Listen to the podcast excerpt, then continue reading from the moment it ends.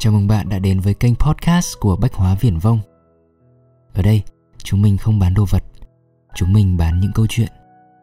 Mong rằng bạn sẽ dành thời gian tại Viển Vông để ngắm nghía, chọn lựa và đem về được những mẩu chuyện phù hợp với bản thân mình.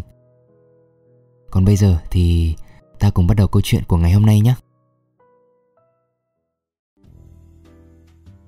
Xứ sở Friendzone Thứ kinh khủng nhất bạn có thể gặp trong cuộc đời dating không phải là bị từ chối mà là bị friend zone. Tuy nam nữ bình đẳng nhưng cư dân trong xứ sở này thường là các bạn nam. Có lẽ vì mất cân bằng dân số, nam nhiều hơn nữ nên chúng tôi phải cạnh tranh khốc liệt hơn với nhau và ông nào thua thì phải nhập tịch vào vương quốc friend zone. Cũng có lẽ vì trong môn dating ở xứ ta, con gái hay nắm cửa trên do các bạn nữ biết chăm chút hình ảnh hơn phần lớn nam giới. Friend zone là nơi không ai muốn vào nhưng đôi khi nó lại là lựa chọn duy nhất Friendzone rất khó chịu vì nó nửa nạc nửa mỡ. Ví dụ, nếu so với người kia bạn kém hoặc khác quá về ngoại hình, địa vị xã hội, lối sống hay thu nhập thì bạn bị từ chối thẳng thừng.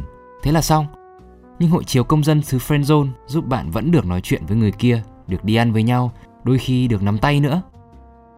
Trong tình cảnh này, thường cả hai đã hợp nhau rất nhiều thứ, nhưng vướng một số deal breaker như người kia đã có người yêu hoặc mới chia tay chưa ổn định tâm lý đang có nhiều option chưa biết chọn ai hay vấn đề logistics như là sống xa nhau, mẹ cha không ưng thuận.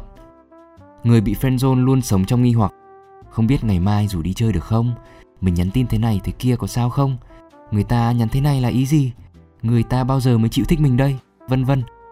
Những lúc bị tra tấn tâm lý như thế, bạn sẽ nghĩ hay bỏ quách đi, ngoài biển thiếu gì cá. Nhưng hễ cứ gặp người ta là bạn nhận ra rằng dù có nhiều cá đến mấy thì tôi chỉ thích đúng con cá này thôi. Vậy có cách thoát khỏi friend zone không? Theo kinh nghiệm của tôi thì có, nhưng không đáng. Phần thưởng cuối cùng bạn nhận được không bao giờ xứng đáng với thời gian và những khổ đau bạn phải chịu đựng. Dù bạn thắng, tình cảm lúc ấy giống được bố thí hơn. Tôi khuyên bạn nào đang trong friend zone nên bỏ đi mà tìm cơ hội khác.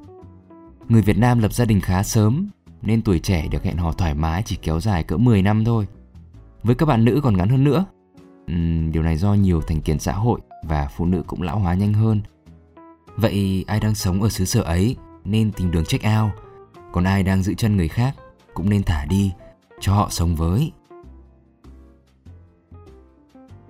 Cảm ơn bạn vì đã dành thời gian lắng nghe số podcast lần này của Bách Hóa Viển Vông. Hẹn gặp lại bạn ở những số tiếp theo. Xin chào.